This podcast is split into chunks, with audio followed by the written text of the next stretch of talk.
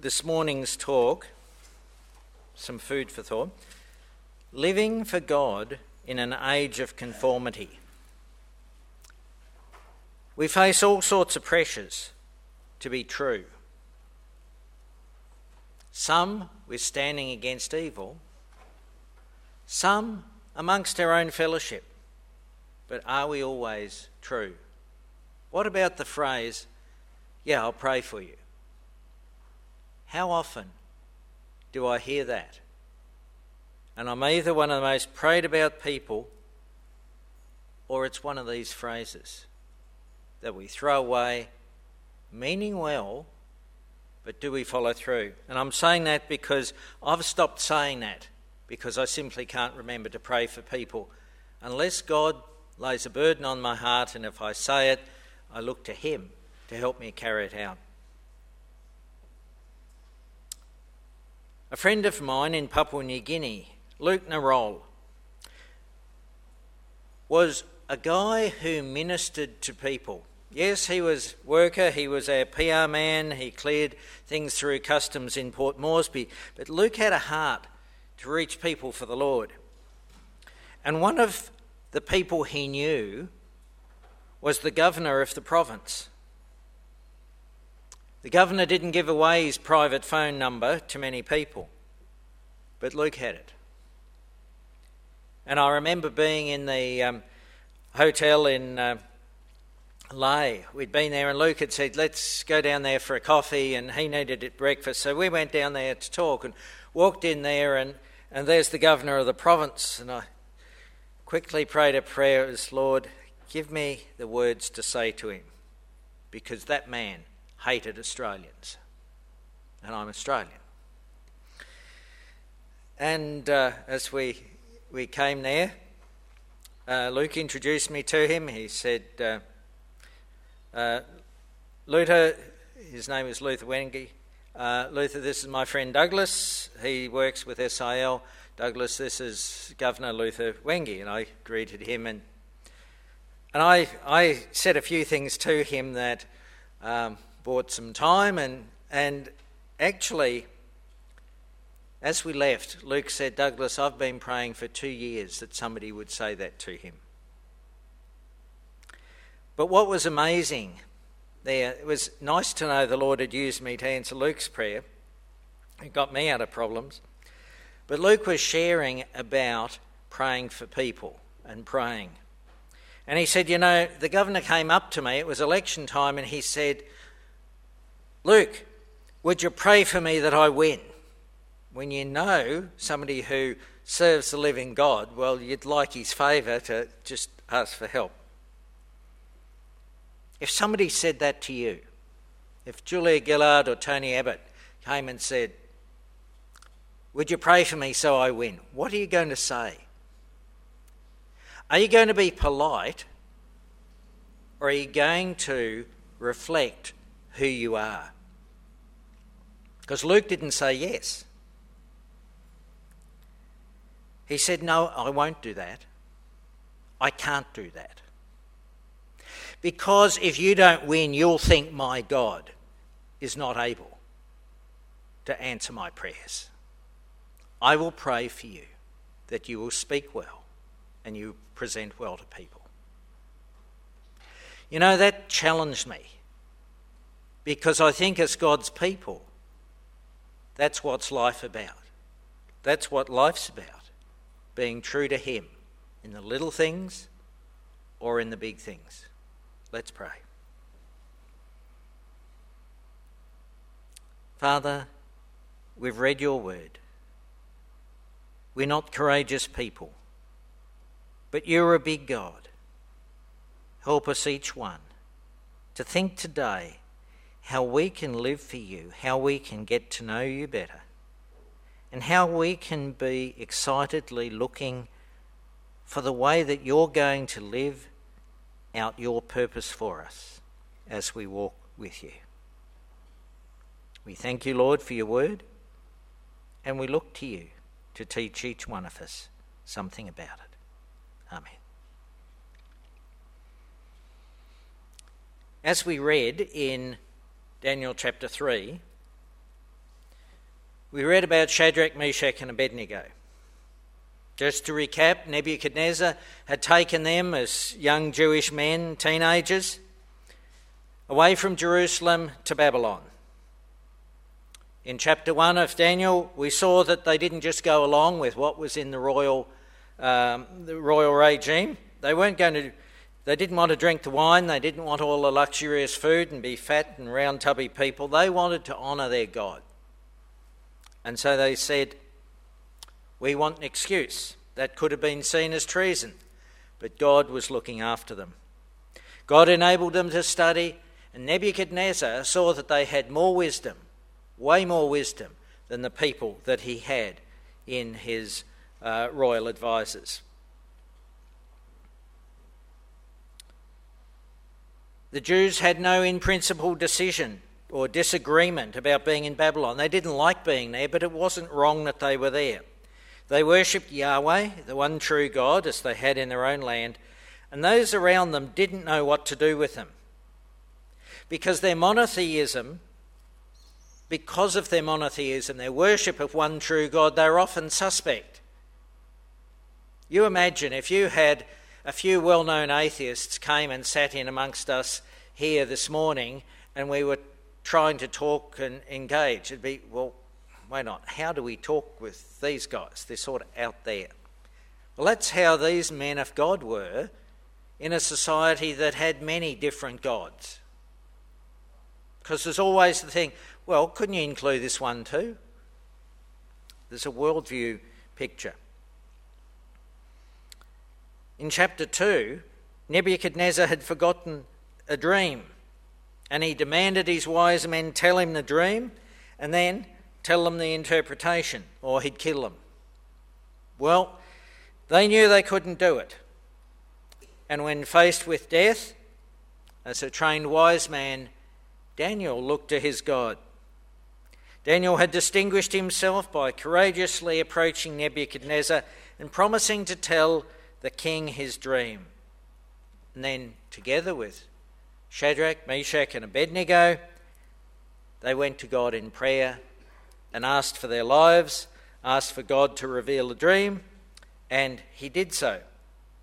And after being given these insights by God, Nebuchadnezzar appeared to be on the threshold of making a new personal commitment. But as so often happens, he didn't. And as anyone who's involved in ministry seeking to win people for Christ knows we're in a spiritual battle because it involves the transfer of people's allegiance from the powers of darkness to following Christ. Allegiance means when the chips are down, where are you going to be and to focus? No less here.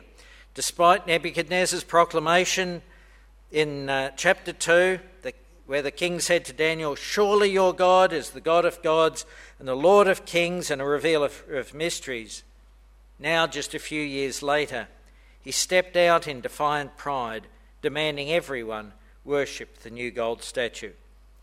I should say in, in uh, chapter 2, the dream was about a statue, and the head was of gold, and there were different metals, and there was clay and iron in the bottom, and then a stone came out from nowhere and it hit the statue, pulverized it, and the whole statue blew away. What is truly important? King Nebuchadnezzar made an image of gold, 27 metres high, 2.7 metres wide, set it up on the plain of Dura in the province of Babylon. Its purpose was clear it's very likely that the dream that he had stirred him, and he decided, seeing he was the head of gold, he'd build a whole statue of gold. Build a whole statue, cover it with gold, and not just have a golden head. After all, he was the greatest, and all the kingdoms would be lesser than him. As he was building his kingdom, he had to ensure that the people from all sorts of backgrounds, you notice all languages and and uh, groups of people and so forth. He needed to bring them together so they would be united. The best cement to keep people together is to have a common religious allegiance. Because, as you know, people say religion and politics divide. Well, if we've got a common religious allegiance, then that should go a long way towards bringing people together. So, in order to introduce this, he'd built a national shrine and required everyone to bow down and worship before it. All the leaders were summoned. Shadrach, Meshach, and Abednego, who are now leaders, were summoned to assemble with the other significant people. This was to be a unifying event, so the leaders' support was crucial. Now, there's no mention made of Daniel. We don't know why, but because he was second in, in charge or third in charge, he could well have been off on business elsewhere. We have no reason to suspect that Daniel was hiding or that he, he bowed down to it. He is just uh, absent uh, in, the, in the text because the focus is on these three people. Verses 3 to 7 it says Nebuchadnezzar gathered the richest, most influential, most educated people of his day on the plain of Dura. Surely some of them must have realised what they're being asked to do. But the saying is that everyone has a price, and these men had theirs. These men believed that the king's favour and their positions of power were worth a moment of blasphemy. How wrong they were when a ceremony is imbued with worship, isn't it amazing how everyone simply cooperates? But if you don't, woe betide you. Nebuchadnezzar expected conformity. Nobody was called on to recant their belief, they were just called on to participate on this national day with everyone else. It was to be a unifying event. His program would have been spoiled if any of the significant groups began to talk of resistance or failed to join in. So, to help win the enthusiasm of everyone, he placed great significance on the cultural aspect of the whole affair. And to ensure its success, there was, as one commentator said, the expected threat. He hoped it wouldn't be needed because, with such a range of cultural diversity, there was something for everyone. Surely they'd just cooperate. It was politically expedient to simply participate, even if they didn't agree. This is what Nebuchadnezzar wanted. And as I look around, this is what those engineering our society want today too. Why make a show of it? You don't want to stand out, do you? And so it goes on.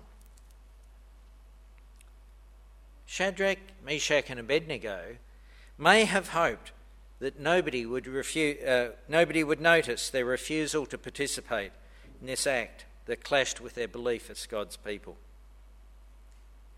But they'd made up their minds if they were confronted how they would act.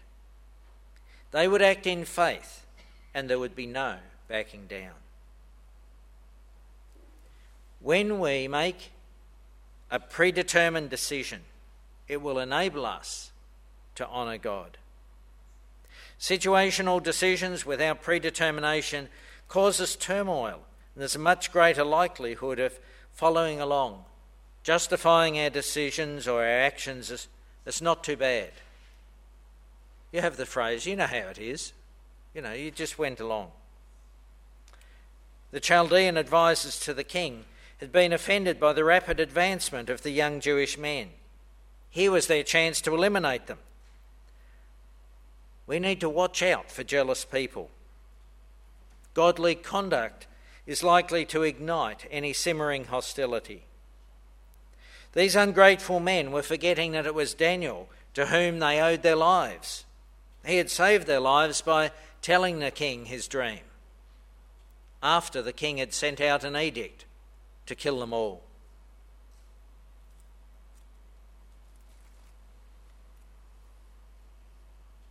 They knew as they went to the king, regardless of what spiritual experiences Nebuchadnezzar had experienced before, he was not a convert to the God of the Jews.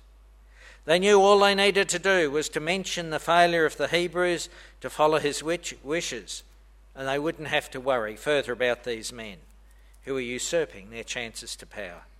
Sound familiar? Verses 13 to 15, we read that Nebuchadnezzar was furious. His reaction is what we'd expect of an ancient Near Eastern despot. He was after revenge. How dare these leaders let their beliefs get in the way of the interest of the kingdom? After all, if you want to unite the people, you've got to have the leaders follow along too. His actions show that although he had honoured um, Daniel for revealing the dream and his position uh, as the golden head of the image, when others could not, he remained completely blind to the power of God at work in the situation and in the lives of these men. These young men were living by the Ten Commandments. What's the first commandment? Do you remember, remember that one? You shall have no other gods before me. You shall not make for yourself an idol in the form of anything in heaven above, or on earth beneath, or in the waters below. You shall not bow down to them or worship them, for I, the Lord your God, am a jealous God. But then it goes on with a blessing for those who are faithful to God. So Shadrach, Meshach, and Abednego replied to the king, O King Nebuchadnezzar, we do not need to defend ourselves before you in this matter. If we're thrown into the blazing furnace, the God whom we serve is able to save us from it, and he will rescue us from your hand, O King. But even if he does not, we want you to know, O King, that we will not serve your gods or worship the image of gold you have set up. Just think of it. If you were the boss and some young person said to you, No, I'm not doing that, that goes against the grain, and you were wanting to show your authority, things get tenser. They were acting in faith. They did not need to stop and pray. Their lives were a prayer offered to God. Faith means trusting God and His Word. Trust in God implies the recognition of His power, of His complete power. After all, God had promised to establish a kingdom that could never be destroyed. They had confidence in the power of God, and so they were completely submissive to Him. They were completely submissive to God's will, whatever that might be. They knew that should God deliver them, his name would be vindicated. If they had died, they would not have regarded their death in the flames as a failure of faith, but rather an indication of God's will. Because God is sovereign, and what matters in eternity is our lives are lived for Him, to carry out His will, to carry out His purpose, and to honour Him. As we might expect, the king was enraged. The monarch who ruled the world could not control his rage. He did question the three young men to make sure there was no misunderstanding because they were good administrators and he didn't really want to lose them. But such a challenge to the greatest man on earth could not go unpunished. He would show these government employees who was in charge. Execution by cremation wasn't unknown in those times. There's a reference in Jeremiah 29 22. So he ordered the furnace that was already burning as an encouragement to people to go along and do what they're told to be heated seven times hotter. The furnace I read was an industrial sized furnace, something akin to a railway tunnel, the length of a city block. It was probably for the making of bricks or pottery. It had two levels and several sections, and it was blocked at one end. The men were probably placed in the bottom finishing section, and the temperature turned up to 2800 degrees. How it worked did not matter. What mattered was God's actions. The entire scene underlies, underlines the helplessness and apparent hopelessness in which the situation of the kingdom of God is often placed. These men held on to the assurance we find in Isaiah 43 5 Fear not, for I am with you. that in either life or death, the Lord Himself would be with them. Note, the men were thrown into the furnace by Nebuchadnezzar's most prominent military men. They were thrown in fully clothed, which could have been fully intentional so that their first few moments of pain would be even worse than if they went in naked. Nebuchadnezzar was watching to ensure that his orders were carried out. But it was Nebuchadnezzar's soldiers who were killed by the extreme heat as they threw them in. But neither heat nor the flames affected the three men in any way. Nebuchadnezzar was probably frightened as he recognized the obvious spiritual help that was given to these men. He had seen God's power at work before, but now he was seeing four men in the furnace, walking around, not shriveled charcoal, but at peace with the world. God's power, which he could not refute, was greater than his own. And once again, God demonstrated his power in a way that Nebuchadnezzar recognized unmistakably. We see this around the world as God uses different tactics to communicate with people he wants to reach. The Bible is silent on what the pagan king witnessed.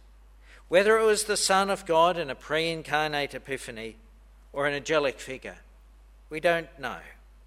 But a vital thing is that God caused the fire not to harm them. Nebuchadnezzar called them out. He was once again a powerless spectator. This time, as the rock he had seen flung at the statue and pulverized it, the rock formed without, without human hands, was active, not consumed by a furnace, the flames of which were completely inconsequential to God's plans. Once again, the God of heaven had shown him who has the power. Nebuchadnezzar was merely his instrument, and he could only do what God permitted him to do. The fire that killed the servants neatly removed the bands that bound the men. Think of it. The men came out, their clothes didn't smell with fire. They'd been bound when they went in, they came out without bands, and the bands were removed, and there weren't even scorch marks on their clothes. God worked miraculously, and in a way that the people watching knew it was Him at work. The power encounter was complete. Nebuchadnezzar was left to contemplate the futility of his efforts in the face of God, who is the all powerful one. Daniel tells us that a crowd gathered and saw it. As the writer of the book, communicating to the world, Daniel wanted it clearly recorded that God had shown his power. Their deliverance was complete and supernatural. What struck Nebuchadnezzar was the show of spiritual strength that protected these Israelites who obeyed their God and refused to obey him. This power confronted Nebuchadnezzar. There was nothing like it, and he was speechless. In fact, he might have even been afraid of it. Because these guys focused on sources of power. In the village, different people had allegiance to different power sources, different spirits. And they went to spirits for power. So, too, where Babylonians had different gods, they were focusing on the power of their God. And the God of these three men had shown Nebuchadnezzar and all he hoped to do was completely inconsequential. So I believe Nebuchadnezzar was probably very concerned. What would this God do to him after he had tried to kill this God's men? It's amazing, too, that fire of his anger was quenched by what he saw. And he realised that no matter what he did, nothing could cut off these men of God from divine help. The more he persecuted them, the more he confirmed their witness. And so he began to understand that there is a God in heaven who was overseeing his people. Nebuchadnezzar had seen the power, and he had to begrudgingly acknowledge that a far greater power than he had was in operation. This did not mean that he was now converted. He still did not think in terms of his pride being humbled and his need for grace. But Nebuchadnezzar recognized the hand of God, but he didn't recognize him for who he was. He referred to him as the God of Shadrach, Meshach, and Abednego. He was keeping his distance. He was a bit uncertain about this powerful God. Hebrews 4:16 says, "God has promised to give us grace in our time of need. God will always give it in time." The three friends were committed to honour God whatever it took, before they knew what form grace would take. Whether he would rescue them and enable them to honour him in life, or whether they would honour him in death, it only became clear when they faced the trial how God would act. What is your response when you are challenged to go along with the crowd? Have you simply gone along with it Maybe you've sold your soul at times to fit in with the crowd. This is a challenge to each one of us, myself included, to stand for what is right and true. In a world that is becoming less accommodating for Christians, this same issue of pressure to compromise is one that each of us faces today. If not today, tomorrow. It's there as a part of the community that we lived in. Jesus came 2,000 years ago to give up his life and in doing so pay the penalty for all the sins of all those in the world who believe in him. Your sin and my sin too, so that we can know God. Have you asked him into your life? Do you know God? When we recognize his act of grace and love, we need to respond as of servants, as servants of a God who loves us. And like the three young men whose focus and life commitment was to follow God, we need to ask Him to lead us and guide us, not in our own strength, but in His supernatural power to enable us to live like they did, no matter what challenges we face. It's a dangerous step to consider praise and acceptance from others and the comfort it gives now to be more important than God's priority for our eternal security. This story is not outdated. God still acts today in amazing ways. Have you heard the story of the heavenly man, an evangelist in China, now living in America? But he went through all sorts of trials and God did miraculous things with him because he was sold out as God's witness. And because of him and because of other Christians, I believe there are something like 100 million Christians in China. Just we don't hear of them. Not yet. There are other stories of God's people living among people intolerant of their beliefs too. God loves us and He wants us to know Him and to live, knowing His grace. His grace has paid all the cost, something that Shadrach, Meshach, and Abednego didn't know, but they served God anyway. Revelation 22 12 and 13 says, Behold, I am coming soon. My reward is with me, and I will give to everyone according to what he has done. I am the Alpha and the Omega the first and the last, the beginning and the end. Let me ask you will you be standing there at the end, relying on God's grace and eagerly awaiting your reward? We cannot earn our salvation by being good or by doing more good things than bad things. It's a gift to us. when we believe that Christ died on the cross in our place. And then, having believed, we live and we act out as God's people. We do things because God has empowered us and wants to use us. We do it because we've been saved and we can look forward with great anticipation to our future with God. In closing, may we live our lives as we consider God's grace and live to please Him as a part of His family and draw from Him the strength to be faithful as these young men were, wherever and in whatever situation we face. Let's pray. Our loving Father, we've read a story today that amazes us of your power stepping in. We're amazed by the courage of these young men, too. Father, as we live our lives, help us as we live for you to draw courage from you.